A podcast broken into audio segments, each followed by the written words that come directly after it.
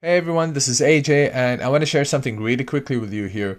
Um, probably around the year 2025 or 2026, we are going to hear about employers demanding from their either current employees or from future and potential employees to have more innovative thinking skills.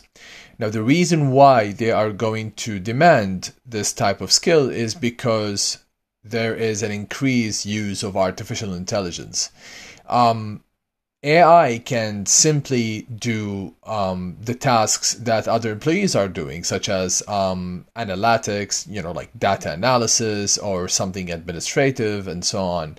Um, the one thing that an AI doesn't have is an innovative thinking skill. It doesn't have that artificial skill yet. So probably around 2025, 2026, employees, employers will start to ask for more, um, you know, more employees who have strong innovative thinking skill.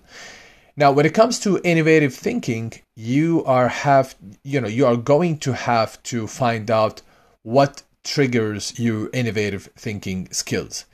Um, in my case, for example, what triggers my innovative thinking is music. So I cannot work on something until, you know, uh, unless I'm listening to something like, you know, my favorite song or, or just anything related to music.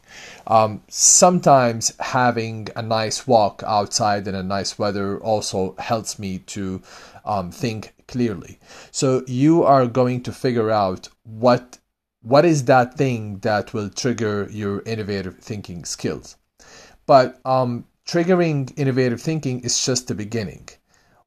After this point, you are going to learn how to harness it, how to use it, how to um, apply this innovative thinking skills.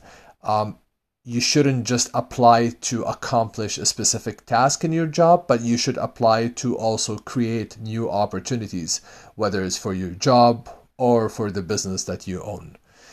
So, guys, please um, try your best to improve your innovative thinking skills because you know future employers are going to be asking for this type of skill.